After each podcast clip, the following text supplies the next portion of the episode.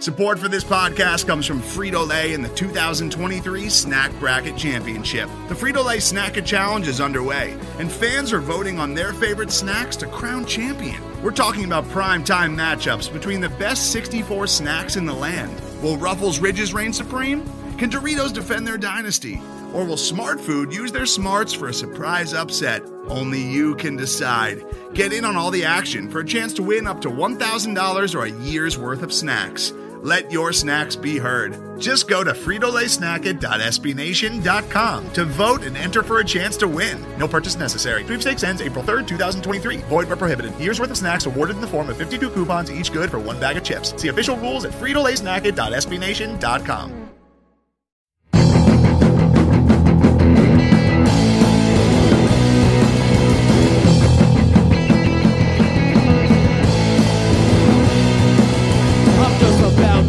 Royals Review Radio. I'm Max Rieper, the editor of Royals Review, and joining me as usual is Shaun Newkirk. Shaun, how are you doing uh, this week?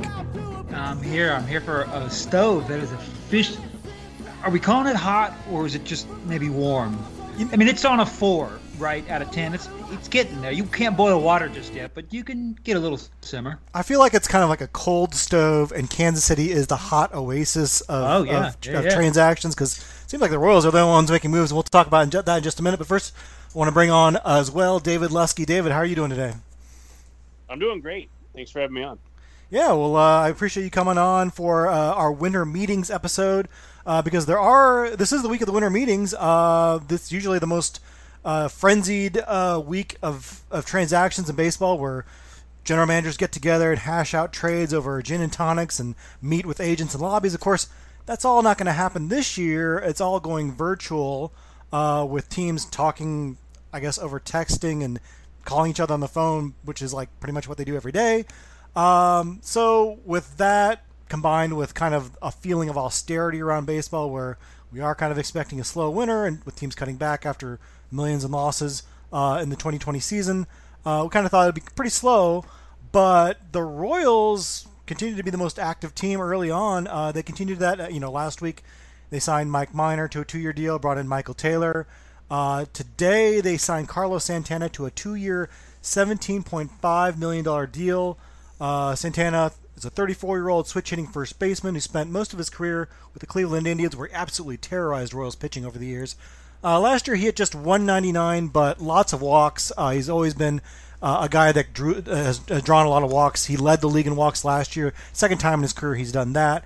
Uh, he had, despite his 199 batting average, he had a 349 on base percentage, which would have been second on the Royals last year.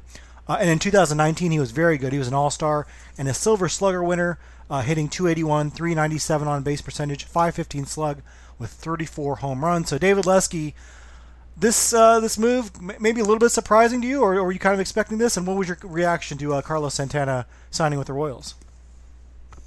I mean, anytime the Royals sign a guy who leads the league in walks, it's surprising in, in some ways. Uh, You know, it's um, I, I put this on Twitter, and, and I, at first I thought maybe I was being hyperbolic, and then I looked deeper into it.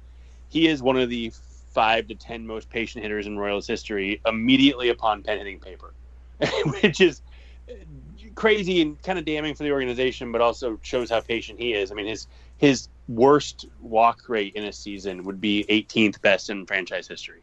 So a little bit different. Um, that said, I, I, I thought they might target him because he's a fairly affordable middle of the order bat, and they talked about wanting middle of the order bats. So that makes sense. I, I, I think, yeah, it's it's probably a little more than I would have given, but I'll, I mean, at this point, that's you know, you're really just kind of looking for something. I feel like because it's not crazy money for a guy who what was his WRC plus in, in 2019? It was like 140, one some. It was it was great. I don't I don't know the exact number off the top of my head, but I mean he's he's a he's a really randomly weird year removed from an All Star season.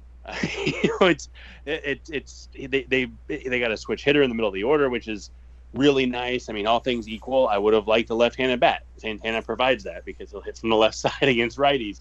Um, you know, it just it it kind of fits really well, and and and he's even a solid defensive first baseman, which I think the Royals overplay pretty significantly. But at the same time, you'd rather have a good defender than not if, you have the choice. So um, that's that's good too. I, I, there, there's downside. I mean, the guy's a mid 30s hitter, and those they sometimes fall off the map. But at the same time, I I, I really like this move. I, I love bringing in a guy who actually works a walk.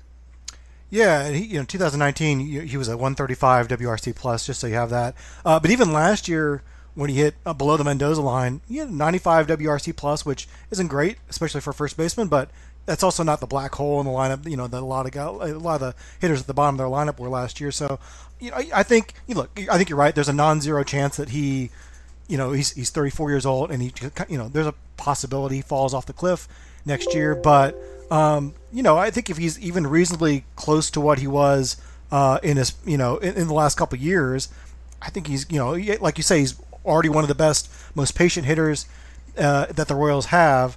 Uh, I think I looked over the last decade. He's like the most. He has the fifth best walk rate in, in all of baseball, which that's just so antithetical to what the Royals have had over the years. And uh, uh, David, I'll let you guess on this. There have been five, uh, six seasons in Royals history by five players uh, that have had 100 walk seasons. Carlos Santana.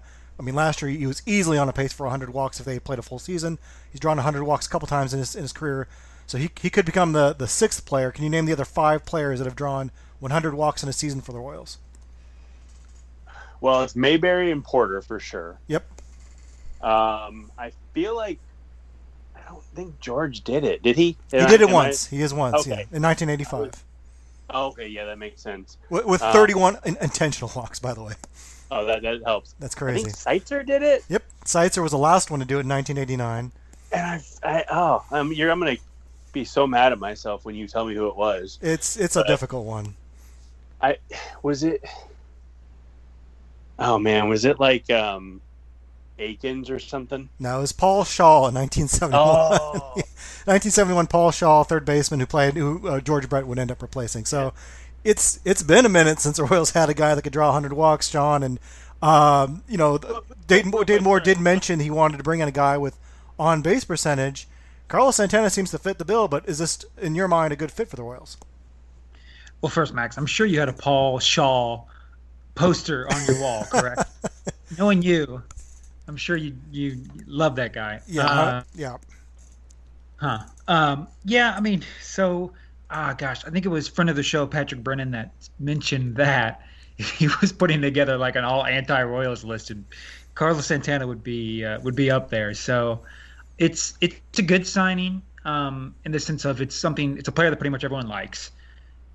The risk isn't low necessarily because it's a two-year deal. I think it was 18 million. I want to say 17 and a half with some incentives. I think on top. Well, okay, okay, yeah.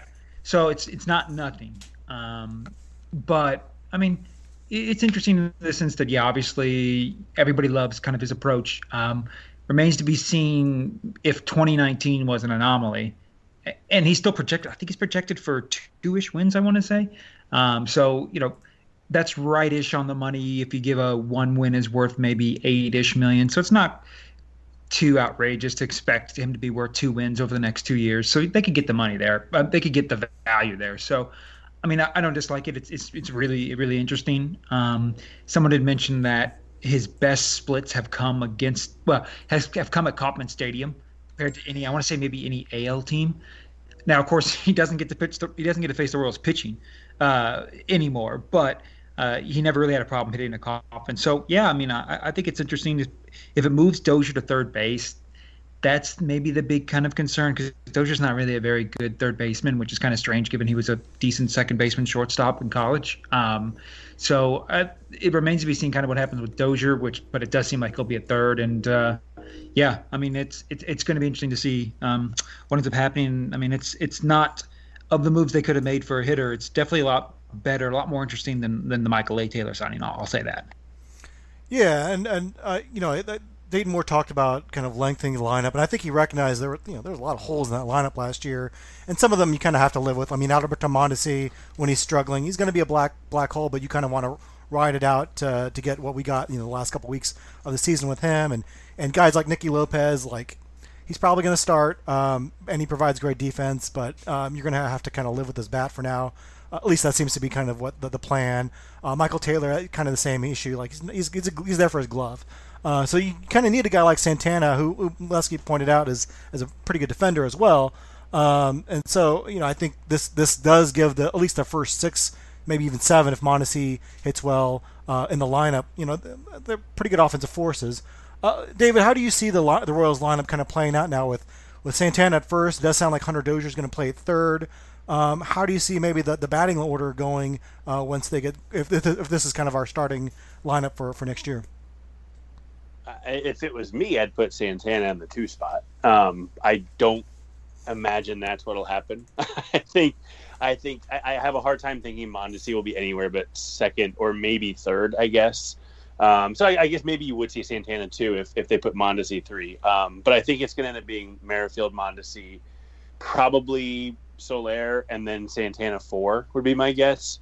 Um, I don't know. I, I'd, I'd love to have that OBP a little higher, but um, he's, he's not the fastest runner anyway, so it's not he. he I don't want to say he clogs the bases because obviously you'd rather have a guy on base than not, but um, there's there's at least that to consider. But the the thing about Santana too that I really like, and that where I like him in the middle of the order with speed guys in front of him, is he puts the ball in play too. I mean, the guy hasn't had a strikeout rate above like 18% since his first full season, so uh, he he works the walk, but he also he doesn't strike out very much. And if you look at the team last year, there were what five guys who had like 30 plate appearances that were that had a lower than 20% strikeout rate, and they were Gallagher, Olivares, Merrifield, Cordero, and Franco. So how many of them even you know what what's the outside of Franco and Merrifield? Not many plate appearances there. So different elements in the lineup in in that way as well, and which doesn't bother me like I said in the middle because if you've got Mondesi on on second base with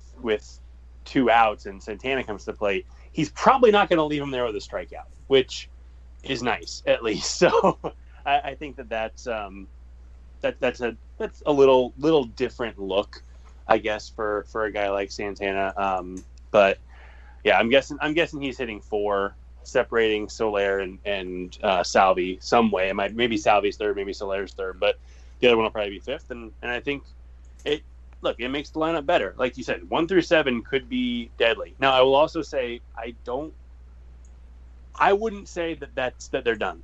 Uh, I think that from conversations I've had, they've got some more money to spend. So that that that could allow them to look at a third baseman and move Dozier back to a corner. Could allow them to look at a second baseman, put Nicky on the bench, a corner outfielder to put Merrifield back at second. I mean, there there are some possibilities there. Um, yeah, I, I I wouldn't guarantee anything, but I, I don't think it's a done deal that they're done. Yeah, it's kind of they, they did kind of stress the positional versatility of Whit and Hunter, um, and, a lot like the fluidity of the situation allowed them to kind of put a lot of balls in the air and see what they had out there. And you know there was some interesting comments Dayton Moore made today, Shaun, about how they knew that this was going to be a slow off season, and they wanted to kind of take advantage of that. You know, and they targeted a couple guys early on and made you know fairly aggressive offers. And I think I think Minor and Santana both. That's probably not maybe you know I, if you ask me like ideally what, what we would sign them for. I probably wouldn't have put that number quite as high as they did they they signed them for, but I don't think it's like a huge overpay and like they're a team that probably can afford to overpay a little bit considering their their low uh, pay pay commitments. Um, but what do you think of the the strategy of kind of going out and trying to be aggressive in this kind of market and and, and signing a guy early? Yeah, you know, it's kind of funny that Moore gets the rep of being like a value guy, kind of waiting till the end, which, and that's not untrue. But he's also had some signings where he's kind of gone out and done something, had some trade, obviously, too. You think of the Wil Myers trade um, that happened in like December 18th or something. Um, you had the Ian Kennedy signing. I mean, he's not been unaggressive at times. I mean, obviously, he's done some kind of late scoops um, come close to February and March uh, time, but you know, he's not been he's not always necessarily just been laid back and just kind of waited it all out. So I don't think it's that that strange. I'll say it's not that strange for him to make a move. It was strange to think that the Royals so far have spent more money than anybody else in free agency. Um, given that it's only, you know, it's not that much. I think it was like thirty-seven and a half million. I thought I saw. So it's not as if they're breaking the bank, but still, I mean, it's it's it's surprising to see them, the big market Kansas City Royals, going out and spending. So uh, it's fortuitous, you would think, for the future. Um, we you can disagree about the signings, but you can't necessarily disagree with the the aggressiveness, I'll say, or you can't you can't disagree with the idea of going out and getting something if you think it's going to improve your team rather than waiting back and then possibly getting like upbid on it or something. So yeah, I mean it's it's a sign. Hopefully, it's a good sign of things to come. Yeah, and I think there's there's kind of two strains of thought. I mean, like some people might say, well, if you wait it out, you know, typically once closer you get to spring training, you can find some bargains. But it almost kind of seems like everyone in baseball is doing that. And so, and I think Dayton Moore even specifically said they they wanted to kind of zig where everyone else was zagging. And so, in that respect, maybe you kind of get a good deal if you're aggressive early on. I mean, it, to me, it seems like you either get a good deal if you jump on it first or you wait till March. And if you kind of fall in that you know gray area in between, you're, you're going to end up paying paying paying a lot more. And I know it's just you know mid December, and that that shouldn't be early in the off season, but we've seen like what three signings, significant signings so far. So this is kind of jumping early for for for baseball, unfortunately. Uh, and so I, I kind of I, I, think that's a good strategy, especially when you're you're targeting the guys that you want, and not necessarily settling for whatever's left over in March. So I think it makes a lot of sense in that respect. Uh, David, you, you mentioned there might be room for more moves. Uh, what does this say about John Sherman? I think we didn't really know much about him going into this year. Um, obviously, he probably took a financial hit, as did all the owners, but um, seems like a pretty encouraging sign. He's willing to go into his pocketbook when all these other teams are, are um, kind of cutting back. Yeah, I mean, we talked about this. I feel like um, on this podcast back in July, August, whenever it was. Um, I guess it would have been before August when when the Royals didn't fire people when they did pay their minor leaguers and how that was viewed in the industry. Um, and I and you know when the offseason started, I thought, well, maybe maybe they'll do it again, but with players, and and they've they've done it. it you know, if you want to say they overpaid, back to your previous question, just to to jump on that for a second. I mean, what what, what would Minor have gotten on a perfect market deal? Two fourteen. Yeah, yeah, we're, we're, like quibbling over like a million or two dollars. Exactly, and, and, if the Royals said we want this guy, and they said we're going to throw an extra two million on top of it or whatever it is to get him right now and not have to worry about it, I, I, I like that strategy. And I think what that says about John Sherman is, look, I'm going to give you the money to sign your guy. Um, now, if it doesn't work, I don't think Dayton Moore will have the leeway he had with David Glass. I think if if these signings blow up and and just are disasters for the Royals, uh, Dayton Moore might not have a job, and that would make a lot of people happy. I think, but um, I I think John Sherman is giving him an opportunity to to do what he thinks is best, and and I think it shows that he's kind of what he said when he was introduced before the world collapsed. Um, that he's he's in this to own a good baseball team and not to necessarily make every last penny as an owner, which it's his prerogative. That's what he wanted to do. But I'm I'm glad it seems like it's not because it's a better product on the field. I mean, you you can say the this makes the Royals 85 win team, 75, whatever it was, but I mean, I I I think you'd be hard pressed to look at this team today and say they're not better than they were on September 27th for the last game of the season. I, I and they're they're they look on paper like a better team today than they were then, and and that's the goal. Um, we can argue again about should they be tanking or not, but that's that's another argument entirely. And and and and John Sherman is is letting Dayton Moore go out and giving him the resources that he needs to find those guys, and it, it's kind of the perfect offseason in that exact like we like you said, he's zigging while everybody else is zagging, and and this isn't the first time. I mean, we talked about it a minute ago. They they they they didn't lay off staff. They didn't they didn't stop paying minor leaguers like some organizations did. They they did the right thing and they're and they're doing it again. They're putting their money where their mouth is and as as a fan, I love to see it.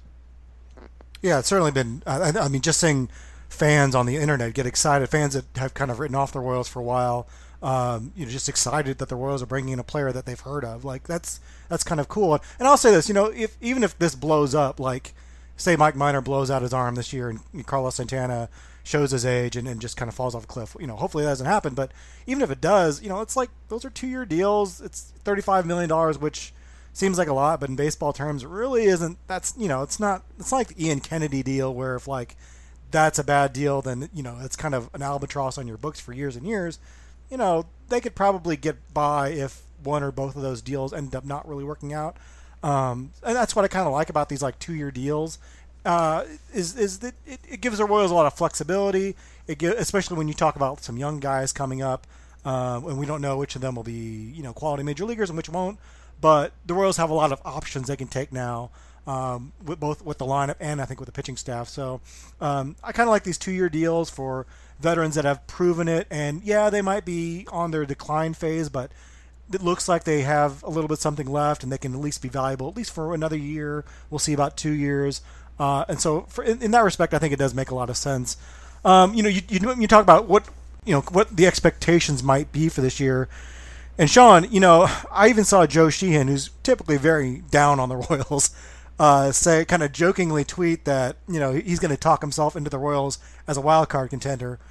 Where are you on where you expect the Royals to be? I mean, it, the, how much better does this make the lineup? Is it a is it a good lineup? Is it an average lineup, below average? And what is your kind of expectation for the Royals right now, as as the roster stands right now? Yeah, I think uh, again, friend of the show, Patrick Brennan. I forget how he weighted it or if he did weight it, but he used I think roster resource and projections for. I think he got the Royals at 78 wins. Long story short, um, I don't know about that one if only because I'm going to take the under on. I think they have the Royals uh, catching being worth three wins. I'm going to take the under on that one. Um, I think I think you could talk yourself into 70. Okay, maybe I don't want to speak for everybody here. I can talk myself into 75 wins, give or take. Um, there's still several holes in the lineup. Santana as much as he is probably most probably going to be an upgrade over uh, O'Hearn, I'm not entirely convinced that he's going to be like a gigantic upgrade, right? It's not like they're bringing prime Joey Votto or something in. So that is my one question on. That's a nice upgrade, but you've still got some other black holes ish in the lineup, and you're also expecting uh, Perez to return to what he did last year, which I don't think necessarily guaranteed to be the case given his kind of injury history and the the um, the wear and tear on him. So I'm going to go with 75 wins at this point. Obviously, minor, nice upgrade. Um, you know, we can argue about would we rather see someone like Daniel Lynch, Jackson Kowar there instead, but that's not an argument we can have at this point because it's not what's going to happen. Uh, so I think you could, I think you could, like I said, 75 wins the team is definitely better. Um, but I didn't think that team, if they played a normal schedule and didn't just play the Tigers, whatever it was, 15 times last year, or not 15, but a large amount of times last year, um, that I think that you're going to see probably a little bit of an improvement. But I still think I think my peak would be 75 personally. Well, last year they did they did have I think a tougher than usual schedule because they had so many Central Division opponents, and I think that's probably what does give me a little bit pause. I do th- feel like they, they kind of look 500 ish, but man, the White Sox are getting better. The in, the Indians are probably still pretty good, even though they've lost some pieces. The Twins are probably still pretty good. So I, I you know that's going to be tough to compete with. Um, but yeah, I think they're more competitive. They're definitely better. Um, but I don't know. I think like David, what, what's kind of your expectation uh, as as far as right now? Um, where the Royals are uh, contending wise, and and if you know if they were to make another move, what what do you think is kind of the the piece or two that they're missing to kind of get them to that next level? Right now, I think they're probably still the fourth best team in the division, which is not necessarily criticism um, because the Twins, White Sox, and Indians are good teams. The Indians are, I mean, they're going to trade Lindor, so he's going to be gone. But I mean, they've got their pitching factory, and it's just they're they're going to win some games simply because they can keep other teams from scoring runs. So they're they're they're in the mix and for that third best team. The Twins, uh, look, the Twins are are not. We don't know what they're going to look like yet in in 2021 because some of their guys. I mean, they they non-tendered Rosario or they waived him, I guess. Um, Nelson Cruz isn't back yet. I think he probably will be. Um, their pitching is kind of in flux right now, so they're they're kind of questionable, but they're still better than the Royals. I think um, the offense on paper it looks better. Um, you you theoretically get Soler. I don't think he's going to play 162 games like he did in 2019, but if he can play 130 games instead of however many he played in 2020 with and and however many of those were with a strained oblique, he should be better. Of course, there's no there's no guarantee that he's not going to be hurt. He's been hurt so much. Um, but the problem is there's still not a lot of depth in the lineup. So if any of these guys go down, I mean, as it stands right now, you go seven through nine with Franchy Cordero, Michael A. Taylor, and Nicky Lopez. I, I think Cordero's got potential, but he could he could be a drag in that in that bottom three, and that, that last third of the lineup could really destroy some rallies. Um, and if anybody else is hurt, then it becomes the last four. And then if another guy's hurt, it becomes the last five, and, and you're looking like we saw a lot of a lot of 2020. So, you know, I'm I'm kind of with Shaun, 75 wins, but I think you can really squint with some of the young pitching coming, and and and some of that depends on how the bullpen shakes out, and some of it depends on how guys like Singer and Bubic and how many starts we see of Kowar and Lynch because like we're not we're not going to see guys make 33 starts in 2021 and it, it's just it's just not going to happen. So I, I think I think you're going to see a lot of these guys if the young pitching can really step up. You could make an argument that they could win 80, 82, 83 games somewhere in there. Um, but if you want to look to where they can add, I I would be surprised if they don't add one or both of Greg Holland and Trevor Rosenthal. I think at least one of those guys is back. I would not be surprised if they both are. That makes the bullpen better. Um, I I would worry about Holland for more than a year, which I don't know if he'd get more than a year, but I I think I think that makes that that improves the bullpen and adds that depth. Um, and I don't know. I still get the feeling they're going to find some bat. I don't know if it's a starter type or if they're going to look at like a, I don't a Marwin Gonzalez is another bounce back type candidate to kind of be a super utility guy. I don't know who it will be. I just I, I feel like there's there's another kind of surprising move coming. Um, I don't know I don't know exactly what it is yet, but maybe it's Robbie Grossman.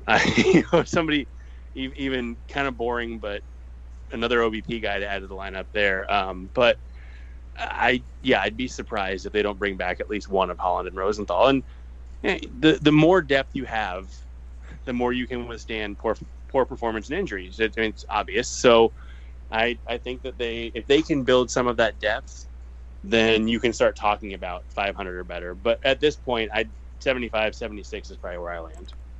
I think also the uh, the other benefit to having depth, I think, is they don't feel like they have to rush some of those other guys, the young guys, uh, up as much. Like if you bring in Robbie Grossman and Franchy Cordero gets hurt, and say Edward Olivares is struggling and they need to send him down, then you don't have to call up a Khalil Lee before he's ready, or Kyle Isbel, or you don't have to call up a Jackson Kowar if one of the pitchers gets hurt. Um, because they've got other options. They've got Jakob Junis as a kind of a six starter bullpen guy. Um, they, will have some options there, which is kind of nice. Um, Shaun, if you were running the Royals and, and maybe John Sherman says, okay, you got enough, you know, room in the budget for one more move, you know, nothing big, something like a, a Mike Minor deal. Would you be looking to address the offense? Would you be looking to address the bullpen? Uh, another starting pitching, maybe? Where, where, where are you kind of going with? Uh, where do you think the Royals kind of need another um, uh, player if they were to go make another move? Yeah, I mean, I think you got to look I think you have to have the hard conversation with yourself of about Nicky Lopez, um, who all who, you know we all want to root for. We all love that home run he hit in Omaha at his home field, uh, no less. Um, but I think that's a conversation you've got to ask if if he's an actual starter, if he's a backup player. Um, that's somewhere that I would look at. I mean, maybe it doesn't have to be someone. Gosh, I can't believe I'm saying this. Maybe it doesn't have to be someone like Tommy La Stella, who I think it's outrageous to think about adding him to a lineup, given just kind of not that he's been terrible, but it's just it's just a weird thing to, to think of a guy who's been everywhere, whose own team told him to get lost at one point uh, when he was in AAA. Um, so like, but I think of a guy like him. Um, Simmons is probably out of the budget, but just someone that's the first spot I would look at there. Um, other than that, I mean, I think everything's pretty unique or at least interesting throughout.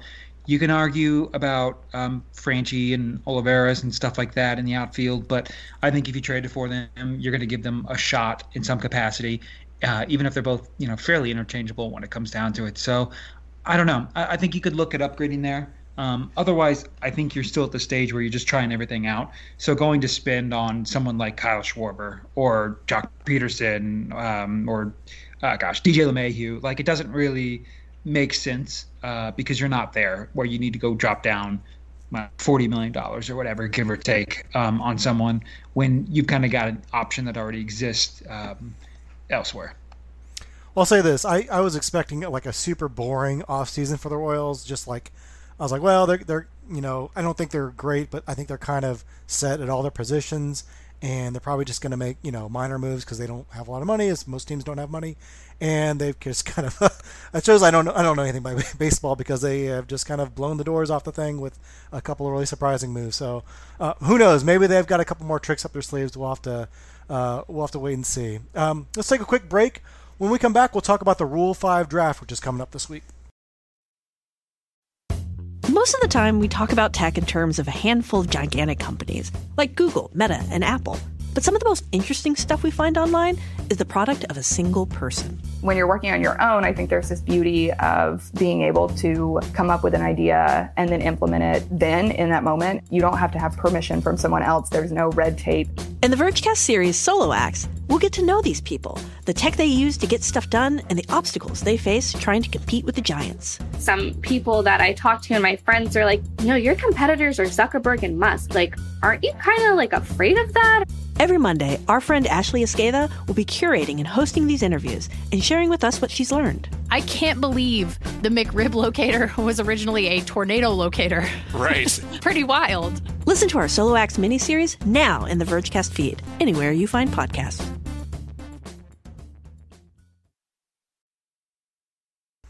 Well, on Thursday, the Major League Baseball will hold their annual Rule 5 draft. The Royals have had some success in the past years, grabbing Joakim Soria in 2006 and Brad Keller in 2017. Uh, there's some challenges for teams that are drafting this year, though. There's there was no minor league season to evaluate in 2020, so teams are kind of having to make these selections without having seen any of these players in over a year. So there's going to be some. It's going to rely on some some really good long-term scouting and a little bit of blind faith. Uh, David, it seems likely that the Royals will take a pitcher um, just because they've always taken a pitcher under Dayton Moore. Um, but it doesn't seem like the, the pool is that deep. Of course, like I said, we just don't know a lot of, about a lot of these guys since they haven't played this year. Um, but do you what, what do you, what are you kind of looking for in, the, in this Rule Five draft? Are there any names that kind of stand out to you? You know, every year I put together a, a little spreadsheet and I I go through uh, the roster resource pages on Fangraphs, which are awesome. Jason Martinez does a phenomenal job. I'm glad Fangraphs scooped those up. Um, see who's Rule Five eligible. I put it together. I, I, I you know, I, I look at for the pitchers. The, the things that I look at the most from a statistical standpoint are strikeout and walk rate, pretty much, um, because those are the things that translate. They tend to translate at the very least.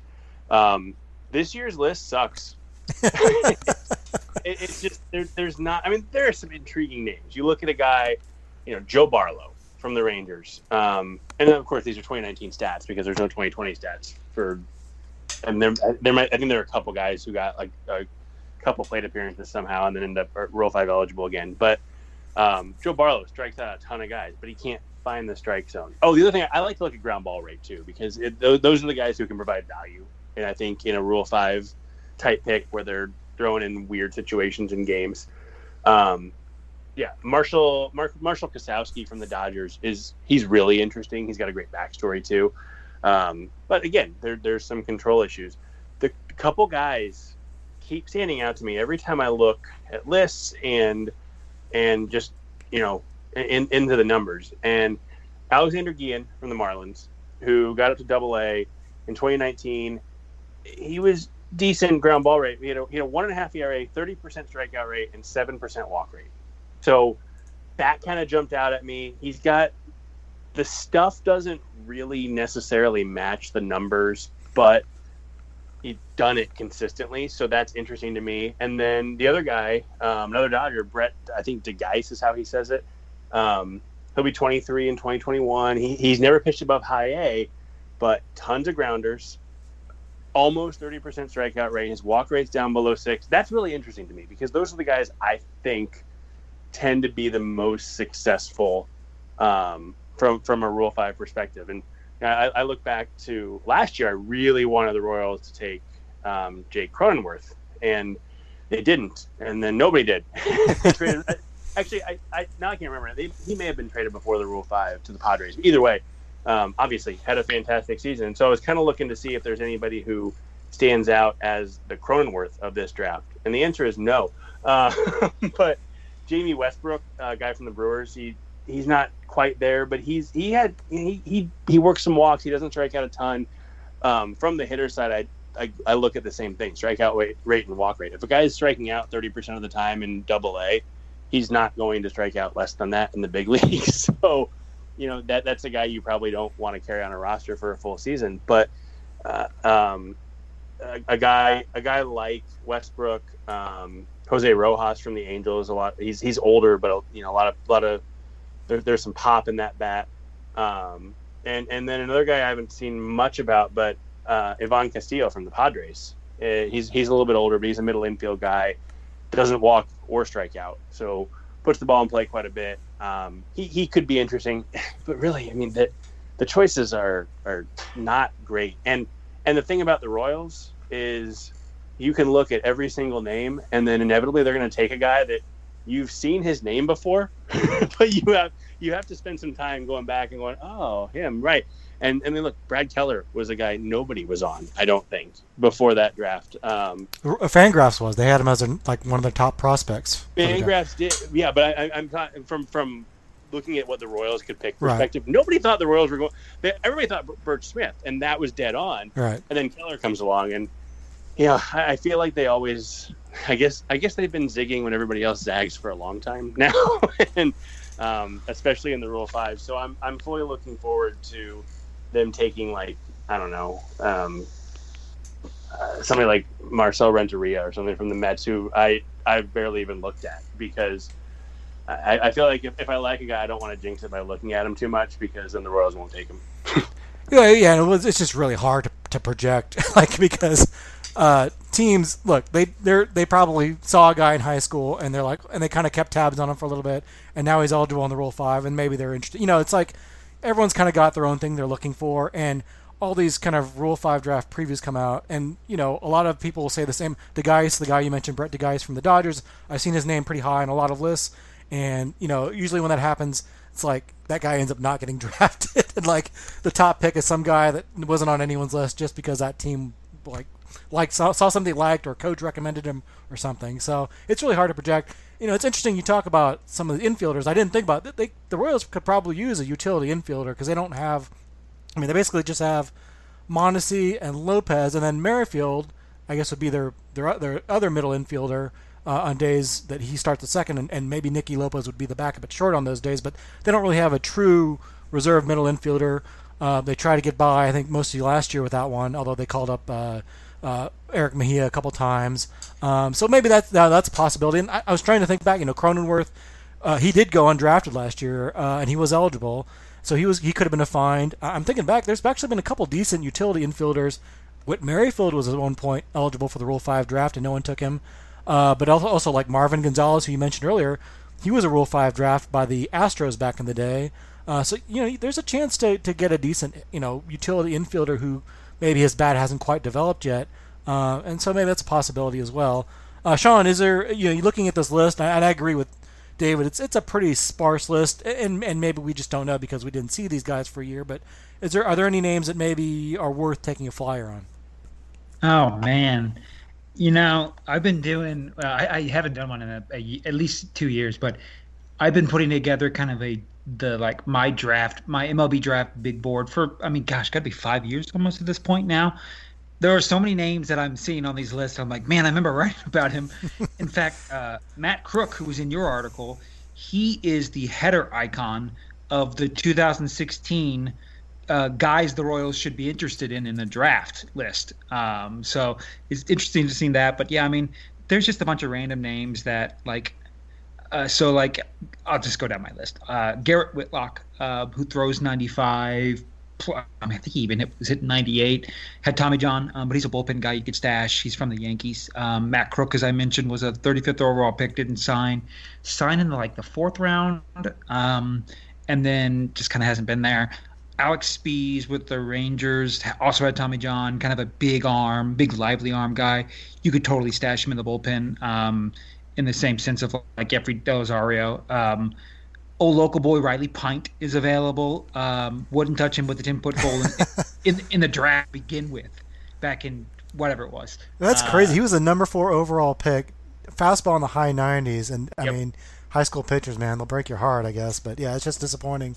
Yep. Uh, hopefully, he can turn it. I mean, he's still young; he can still turn it around, but he hasn't pitched above, I think, low A ball. So Yeah, and Joey uh, Joey Wentz is doing good, top 100 prospect. Um, oh, gosh, good. Pine- But he, I think he's recovering from Tommy John surgery. Yeah, true, true. But Riley Pint, I was I was never been more sure that a player was not going to be good than Riley Pint. Um, Jordan Sheffield's going to be a big name. He was with the Dodgers, 36 overall pick. Good change up, throws like 95, maybe up to 100. Um, those are the pitchers I think are possible. There are uh, there's a couple position players I like too. Uh, Buddy Reed, um, former Florida Gator, got picked by the Padres, I think, then traded to the A- Athletics. Um, he's like a super fast outfielder that can't hit very well, but kind of fits the Royals type. But you know they're pretty packed in the outfield. Um, Akil Baddoo, who uh, is with the Twins now, um, he's basically Khalil Lee. He's 20, doesn't have all the ground ball rate. Is more like I think I looked at him as like a 40% ground ball rate opposed to Lee's much higher one. But he's almost like Khalil Lee to a T. Um, Will Benson with the with the Indians, who is I, I don't know a comparison. He's you have to go look him up. He's six foot eight, 250 pounds, all 100% muscle. He's basically Jorge Soler um, with a worse uh, contact. Um, man, Lucas Erceg, Wander Javier with the Twins, and then of course Esteury Ruiz is available here. Second baseman, Royals, one of my favorites. We could pick him up. Uh, uh, for nothing, bring him back. We would win that trade with the Padres for sure if we if we could get him back. So I think there's actually a lot of interesting guys, but you've got to like stupid players like I do. um, and so, anyways, I, I think there are some, but yeah, I mean, I would think of one of like a uh, a Krook or Sheffield um, would make more sense. Maybe a Whitlock. Um, they're probably not going to go get Esteury Ruiz, unfortunately. Uh, talking about former prospects, how about Kevin Maitan of the Angels? Yeah. Remember, he was a big Really? deal when he was a Braves prospect, and they had to let him go in that scandal. Uh, he never really he signed for four million dollars. Hasn't really done anything in the minors. But uh, here's a here's a few names I was kind of looking at. Um, I kind of like Zach Brown of the Brewers. I know Alex Duvall at Royals uh, report uh, Royals Farm Report really likes him, but he was a pretty highly ranked uh, prospect in their system. I think he was their minor league pitcher of the year in 2018, and kind of regressed in 2019 once he got to AAA. But you know he's pretty polished. I think he could step into a big league uh, bullpen and at least uh, you know not not totally collapse or not be overwhelmed by the moment. So I think he's a guy that could be kind of interesting. Um, the guys I, I really like. He's popped up on a lot of lists. I think he's kind of interesting. Um, Tim Mayza, who's one of those rare. He's pitched a lot in the big leagues, uh, but is Rule Five eligible because uh, he was outrighted by the Blue Jays after Tommy John surgery, but he's back. Uh, he's a lefty specialist. I know lefty specialists aren't that big of a deal now, but uh, the Royals don't have a lot of lefty relievers on the roster right now, other than Richard Lovelady, and we'll see if he gets a shot. Um, so may, a guy like Mayza maybe could make some sense. He's a you know he's got a lot of big league experience, so it wouldn't be hard to keep him on the roster all year. Uh, and then Raymond Kerr, who throws 100 miles an hour, uh, is left-handed, uh, has trouble throwing strikes, but I'm always intrigued by a left-hander that can throw 100 miles an hour. Um, I, I'm always impressed by velocity just because I don't have much else to go on with these guys. I, ground ball rates, I think ground ball rates actually pretty interesting too. And uh, there was a guy last in last year's draft I really like, uh, Sterling Sharp, who uh, is actually eligible again this year. He was actually selected by the Marlins by the from the Nationals, and he had a really high ground ball rate, but he didn't uh, stick with the Marlins, so he's uh, eligible again with the Nationals. So he could be interesting as well. But I like the, the Raymond Kerr is kind of interesting just because he throws so hard. Speas, Alex Speas, another one who uh, I think he was throwing like 90 for most of his career, and then he had Tommy John, and suddenly he's throwing 100. Uh, so he's that's kind of intriguing. I guess the Rangers thought about calling him up this year, but but decided not to. So, um, you know, maybe if he's a guy that you feel like could uh, step into a big league uh, bullpen and throw that heat, then maybe you take a chance with him. So, yeah, I don't I don't know if there's a lot of great names out there, but I I, do feel confident they'll take at least one, maybe even two players, just because they did clear some roster spots last week. Um, I know Carlos Santana will get one of them, but um, they're still. I know they say they're not in a rebuild, but they still are kind of in the business of, of looking at young talent and trying to evaluate it and see if see if there's something there that can help for the future. And, and it doesn't look great to me, but but maybe there's a, a Brad Keller out there that I'm I'm not saying that they've been scouting for a while that they think can help them out. So if you want to look for a guy who could be this draft's Brad Keller, same organization. Go to the Diamondbacks. Cole Stapler is, is a guy who I, I as as I was thinking about it back to the draft, like Shaun was talking about, the Royals were linked to him not heavily, heavily, but you heard his name with the Royals back. I think what was it, 2016, 2017, um, late round. I mean, he was a 22nd round pick, so it wasn't like he was a, a top pick. But he's a guy who's had some success. He's a big guy, um, doesn't walk anybody. Uh, that that that's the type of guy you could see them maybe try to to sneak through and, and probably get to AAA next year. But um, if you're looking for that Brad Keller, he, he's another name that, that could be a slight possibility, I guess. Yeah, and the good thing is they wouldn't have none of these guys would need to start for a while. I mean, they seem like they're stocked up on starters, so you can I think really concentrate on guys that can that can uh, work out of the bullpen. So we'll see if they end up making a pick. It'll be like I said, it'll be Thursday morning, uh, and uh, yeah, the Royals will have the seventh overall seventh pick in the in the Rule Five draft. Uh, let's wrap up with our Royals review reviews. David is our guest. Why don't you uh, lead it off tonight?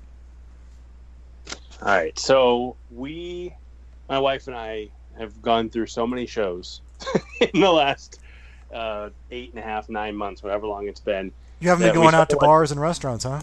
Not not lately, no. uh, I, I do have a very strong carryout game now, but um, we, we we started watching game shows because we were just we couldn't find a show to watch. Anyway, stumbled upon this new one called Don't. I don't know if you guys have watched it. It is brilliantly hilarious. It's produced by Ryan Reynolds. He's also the announcer. Adam Scott is the host.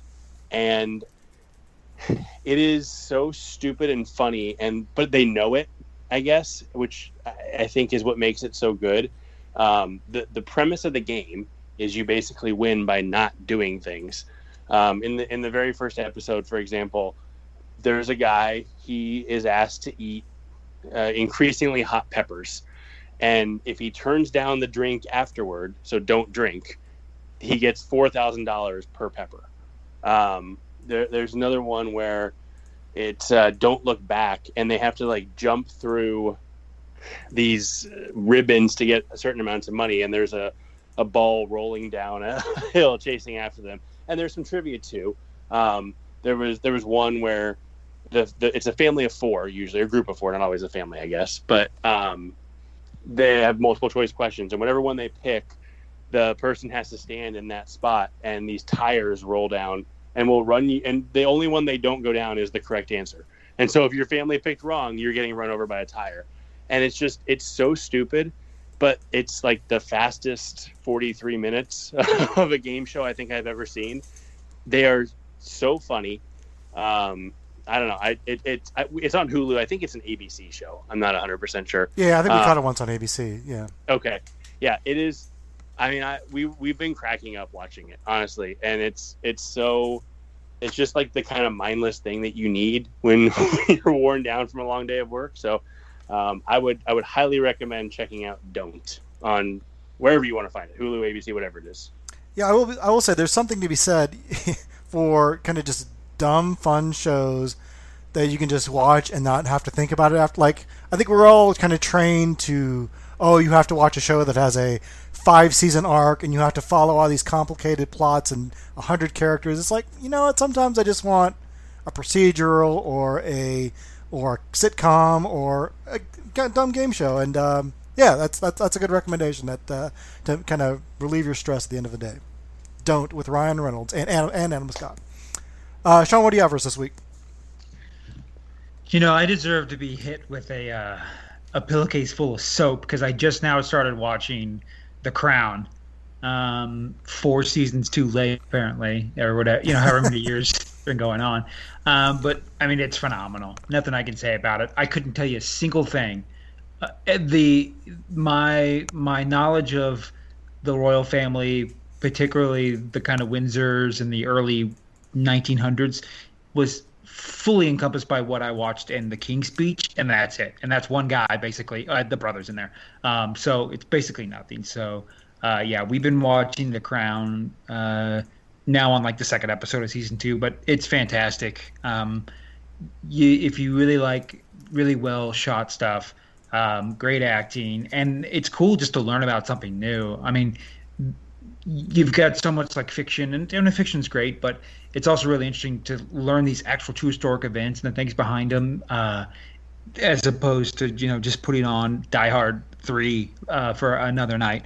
Um, so I think it's really really great. I'm excited to see the new characters come in um, every season or so. Uh, so I can't say enough about it. One season in, it's terrific, and I hear it only gets better. So, The Crown, it's all on Netflix. Uh, well, uh, it's it's fantastic. Yeah, and they even have new actors play the same characters. So, like you see Liz, Queen Elizabeth get older over the years, and they change actresses. So it's kind of interesting to see how they recast. We we just started watching, I think, a couple weeks ago, and I think we're in season two now. And yeah, I agree. I, there's stuff in there. I I know there's a an episode about the the Great London Fog that killed a yeah, lot of people, right. and I had yeah. no idea that happened uh, and it's really really amazing. Uh, and uh, yeah, it's that's a pretty good. They they spent a, a lot of money on that show, didn't? Because it looks like yeah. they spent a lot of money on that oh, show. Yeah. yeah, they've got elephants and giraffes in that in one episode. I mean, it's it's fantastic. Yeah, I mean, there's so many little things you learn. Um, I mean, I knew nothing about the the Egyptian uprising. There's a whole episode about that. Like, I, I, I barely even ever heard of that. I don't think before that. So there's just so much cool stuff that you learn uh, just in an individual episode and little things about each other's lives. Um, so it's it's awesome. That's the Crown, or as they they say it on the show, the Crown on uh, Netflix. Um, yeah, check it out. Uh, so my Royals, Royals review reviews this week is an article at MLB.com. It's about Billy Wagner, who's on the Hall of Fame ballot. And I didn't know this about Billy Wagner. Of course, you remember Billy Wagner, hard throwing lefty reliever for the Astros and Mets. What I didn't know is that Billy Wagner is actually right handed, which is amazing to me. I mean, like he's right handed, he writes right handed, he uses his, he eats with his right hand, but he also throws with his right hand. Apparently, when he was seven years old, he broke his right hand, broke, broke his right arm and he still wanted to play, so he taught himself how to throw left-handed. And when his right arm healed, he found he could actually throw harder with his left arm, and so he just continued to go with it. And I didn't know this is a thing you could do, but uh, they talked to a doctor, and it's they say it's it's uh, what's what's the term? Let me look it up. It's uh, uh, neuroplasticity, and it's the ability of our bodies to adapt whatever we put on it and so you could teach yourself to, to throw left-handed. Now he said you got it's easier to do at a younger age, and you also have to have to have the kind of determination that Billy Wagner had. But he was so determined to play baseball, he learned to throw his left hand. Not only that, but he learned to throw 100 miles per hour with his left arm. And there's kind of a funny story where he kind of bet Randy Johnson how hard they could, th- how far they could throw it with their right arm. And of course, Randy Johnson's you know known for his great left arm, but apparently doesn't have a very good right arm. Whereas Billy Wagner can throw quite naturally with his right arm as well and ended up throwing the ball into the seats. So it, that's just amazing to me. I didn't know you could do that. I didn't know Billy Wagner did that. Uh, really interesting career he had, and I and he did it all throwing with the wrong hand. So uh, definitely check that out at MLB.com. Billy Wagner, uh, use, uh, how Billy Wagner went from righty to lefty by Matthew uh. Well, that'll do it for us this week. Uh, thanks to Shaun and David for being on the show. And Thanks to our readers and listeners for visiting our site, and we'll talk to you next time.